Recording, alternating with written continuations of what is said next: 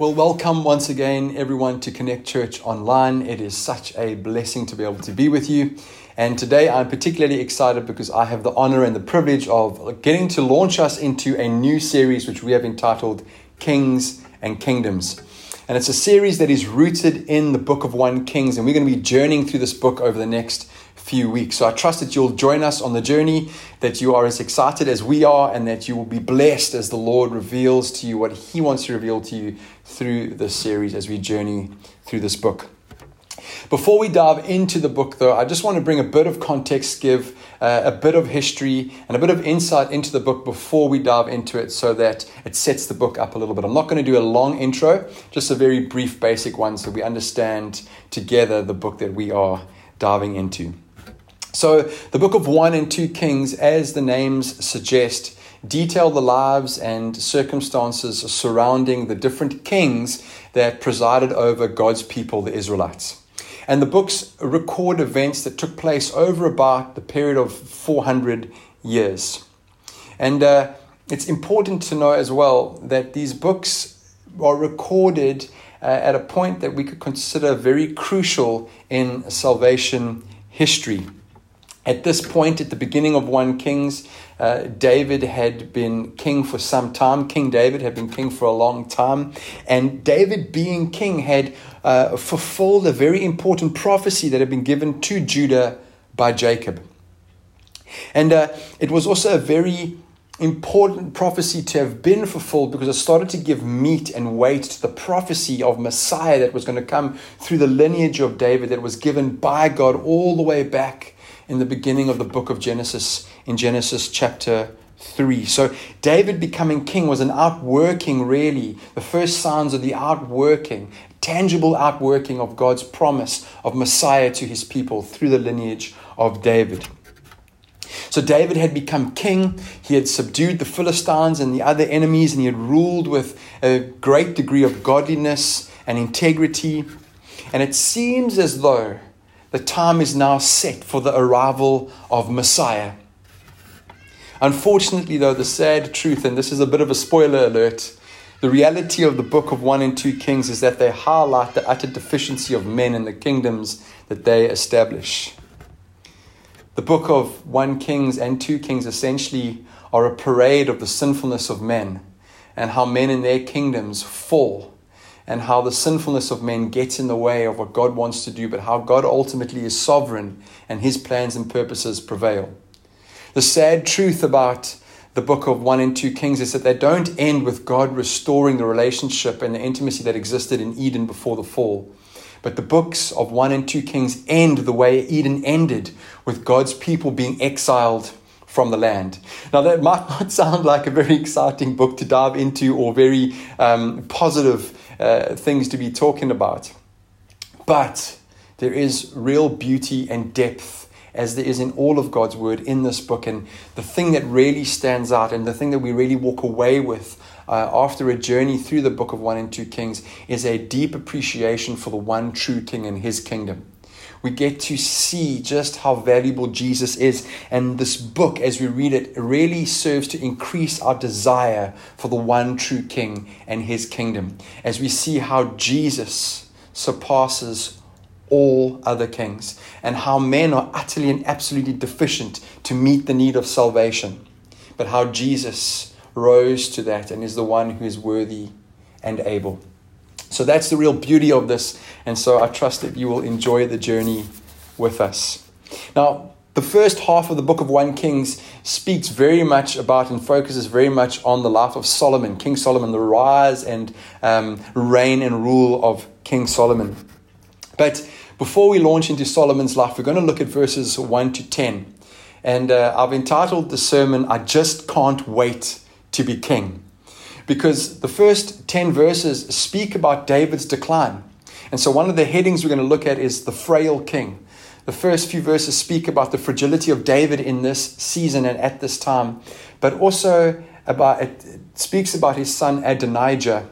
Uh, and I'll speak about the pronouncement, the pronouncement of that name just now, but it speaks about his son Adonijah, who tries to usurp the throne. And so, those are the two headings we're going to unpack the scripture under today a frail king and a rebellious son, or Adonijah's pride.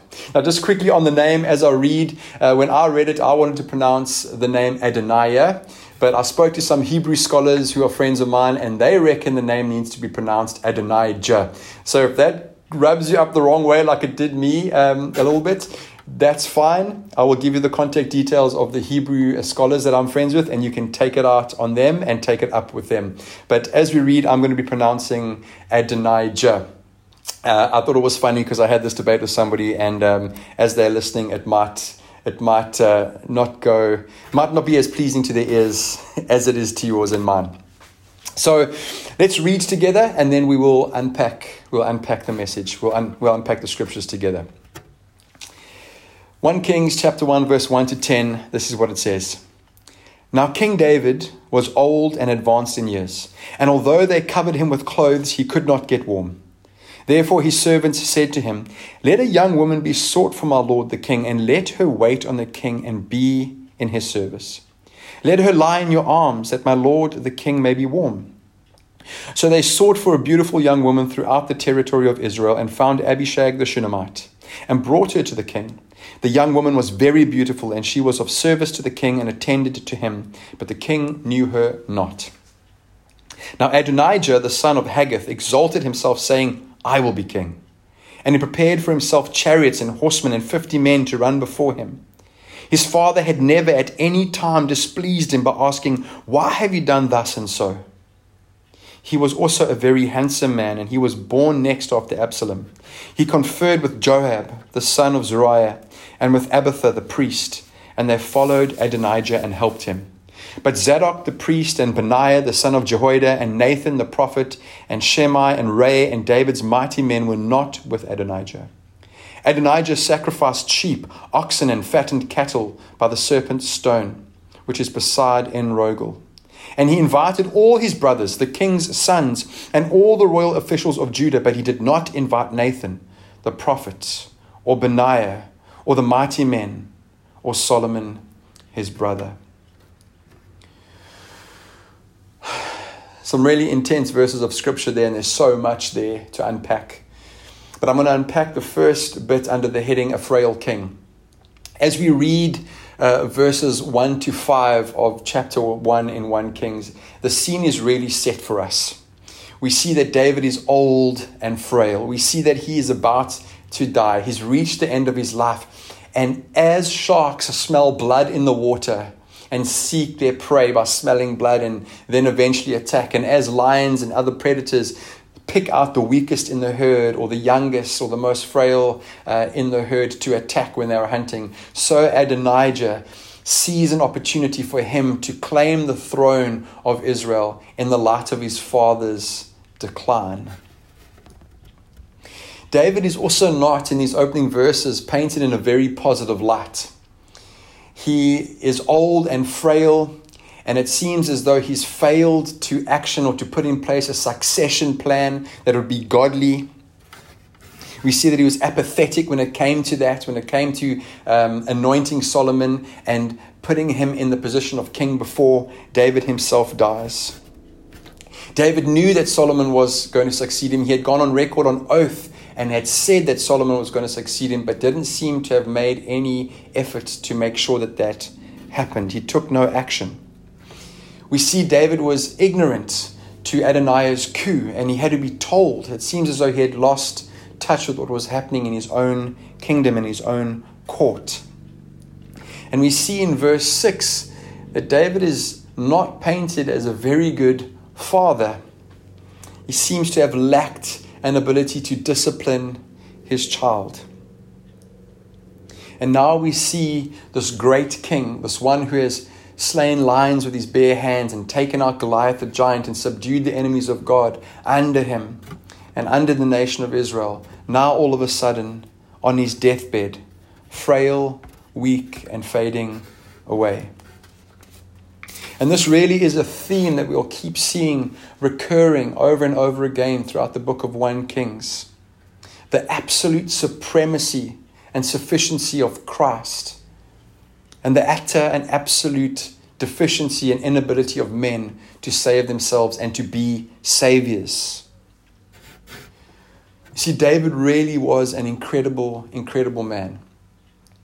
He was a man who, like I said, killed lions and killed giants. And it was said of him by God that he was a man after God's own heart. He had that title.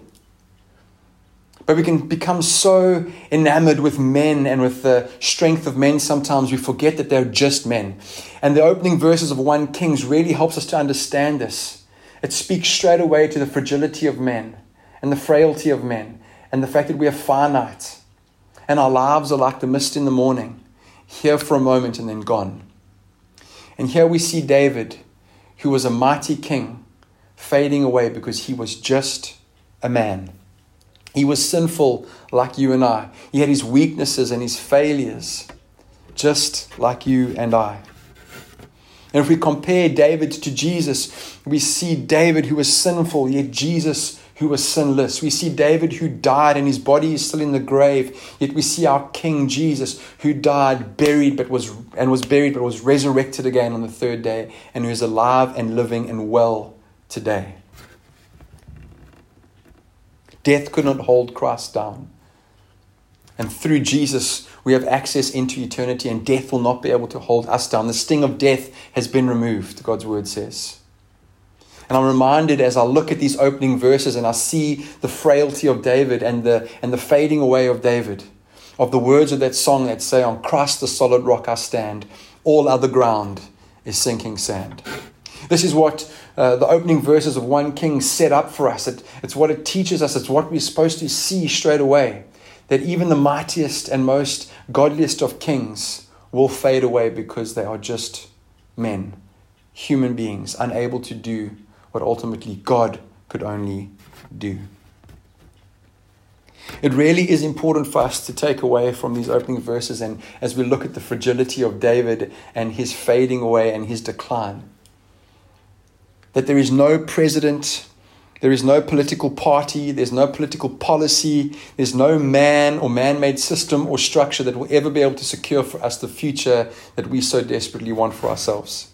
Friends, husbands, wives, children, grandchildren will never be able to fill and fulfill the deepest places of your heart the way King Jesus can. They cannot eradicate pain and they cannot remove sin possessions, accomplishments, accolades, achievements. Nothing can satisfy the heart's desire the way Jesus does. And we see this as we read about David. We can imagine there were so many people who had placed their hope in him. There were so many people who had thought that he was going to be able to provide a great future for them. And certainly during his rule and reign, people were at peace. And there was comfort and there was prosperity to some degree for God's people. But all that hope was lost as David faded away. And certainly from one king to the next, you had some that were better than others. But kings come and kings go, and kingdoms rise and kingdoms fall. But there's one who remains the same, and he is Lord over all, King Jesus. Like David, I think it's important for us to remember and to know that all other saviors and all other kings will fade away. There is only one who's proved himself to be worthy, only one who is Lord over all, and that's our King Jesus. So, this is how the first verses in 1 Kings set us up to understand the rest of 1 Kings. It's one mighty king falls and another one takes his place, and the one's better than the next, and the one does good stuff and the one does bad stuff. And it's just this progression of rising and falling of men, but how God stays the same. And so we see in the opening verses, as I said, the scene is set for us David is weak. He's frail. He hasn't been painted in a very good light. His humanness is brought to the fore. Although he was a great man of God, we see that he was just human and that he pales in comparison to the one true king. So that was point number one, a frail king. That's, that's, that's what we learn from that. That's, that's, I think, what we're meant to see. But before we move on to point number two, I just need to take a quick look at that verse, verse 6, that was put there for a very important reason. The verse that speaks about David's inability to discipline Adonijah. Here's what it says in verse 6 His father had never at any time displeased him by asking, Why have you done thus and so? There's this repeated pattern in David's life. You see, with Amnon, his other son, who raped his sister, when that happened, David did nothing about it. And that provoked Absalom to go murder Amnon because he had raped his sister. And in verse 6, we see that David did the same thing with Adonijah. He, it says he never once challenged him, he never once displeased him by asking him, Why have you done this? or Why have you done that? In other words, challenging him when he sees his son doing something wrong. And it really is there for us to pay attention to. It's not just an obscure verse placed in the opening of 1 Kings. It's there because it's highlighting the serious injustice that was done to Adonijah from David by David not disciplining him. It was really unloving and unkind for David to go throughout his life without confronting and guiding and disciplining and rebuking his son. It's no excuse, but perhaps David was so busy with kingdom affairs and so busy with public cares and official duties that he forgot to take care of his primary responsibility under God. That was his family. And this is probably why, when reflecting back on his father's life, Solomon, when he writes the Proverbs, writes Proverbs 13 24, where it says that whoever spares the rod hates his son, but whoever loves him is diligent to discipline him. Now, I know many people don't like that verse, and it has been taken out of context and used as a verse for uh, abusive parents to abuse their children. And I want to say that obviously we don't buy into that and believe that, but we do believe in discipline. And we do believe in rebuking when it is necessary and diligently, as it says in the Proverbs, exercising, uh, exercising discipline um, and training our children to grow up in the ways of the Lord. But that was absent from Adonijah's life. I was just reminded again that as a parent, it is never okay to delegate responsibility to the upbringing of our children in the ways of the Lord to somebody else. That responsibility falls to us and us alone as parents. And we need to take very seriously and be very diligent in our parenting, particularly when it comes to discipline and correction. Because as we nurture and grow and shape our children in the ways of the Lord, so we trust that they'll continue in that path and in that way as they get older. But I wanted to say this not to, not to blame David or to suggest that it was David's fault that Adonijah did what he did. But I think the lack of parenting played a role in Adonijah believing that he could do what he eventually went on to do. And because he had never been rebuked and never been disciplined, he felt the freedom to go and to try and usurp the throne from David as David was in decline. So we turn from point number one, a frail king, to point number two, Adonijah's pride. And here's what it says in verse 5 Now Adonijah, the son of Haggith, exalted himself, saying, I will be king. And he prepared for himself chariots and horsemen and fifty men to run before him. His father had never at any time displeased him by asking, Why have you done thus and so? He was also a very handsome man, and he was born next after Absalom.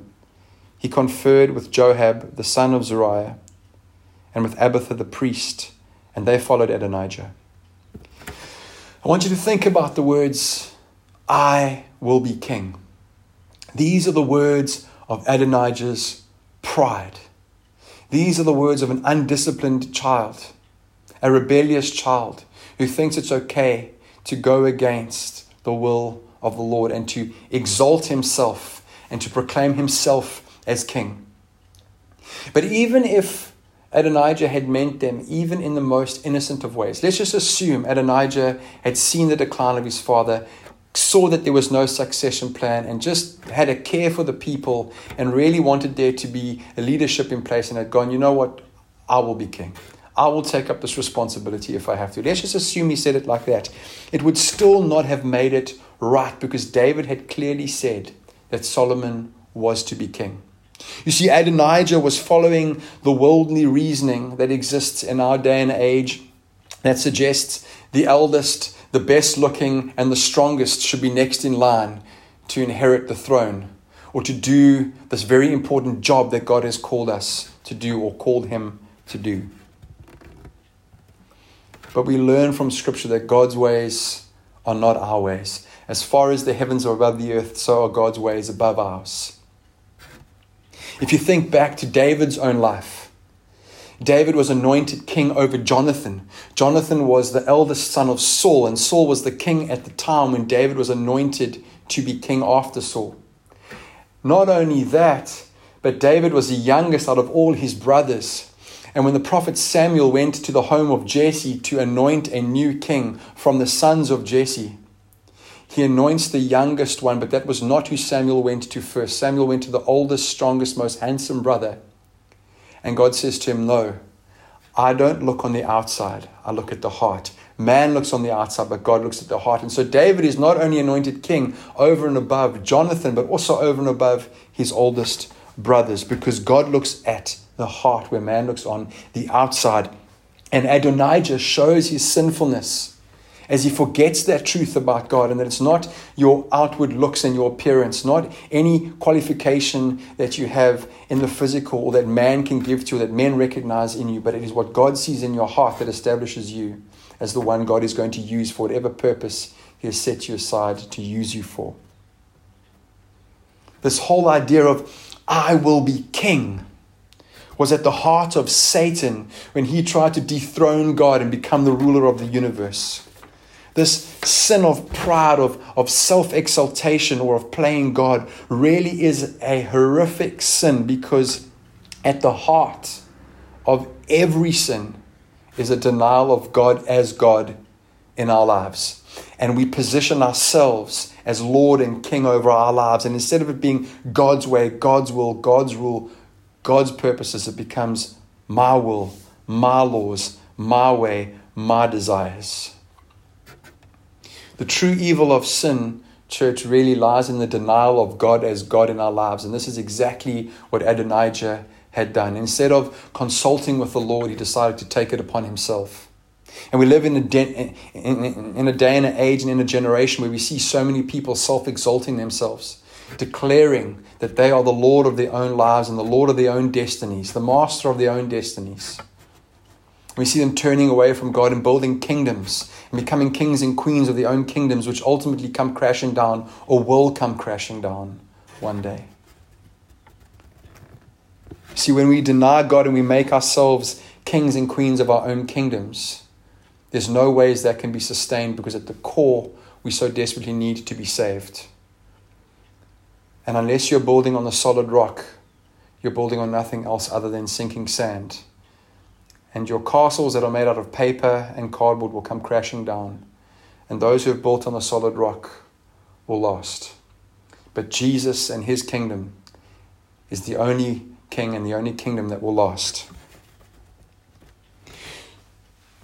So Adonai's destruction and his, uh, his self proclaimed kingship and kingdom come crashing down because of his rebellion.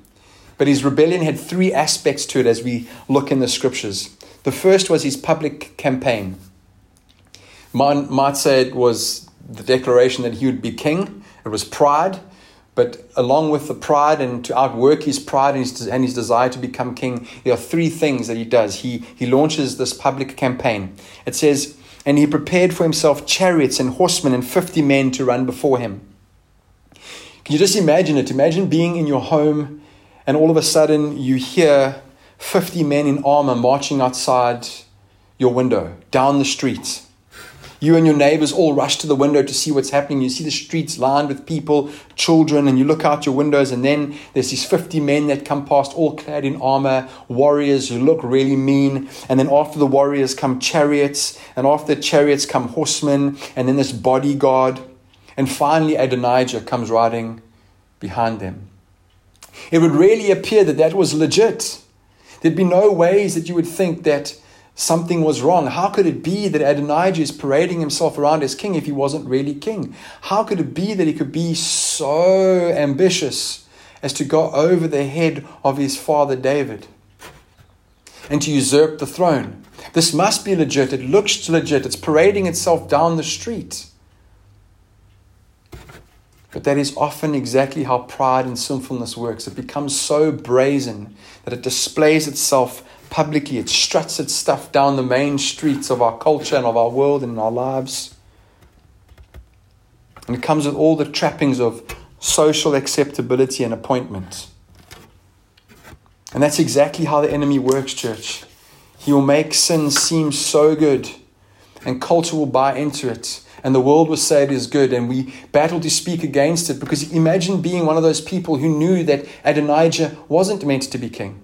Imagine being one of those people who sat there realizing it's actually meant to be Solomon. It'll be very difficult to speak up against him because it seems as though he's in power. It seems as though this is legitimate. And to speak against it would certainly mean you being imprisoned or, even worse, put to death.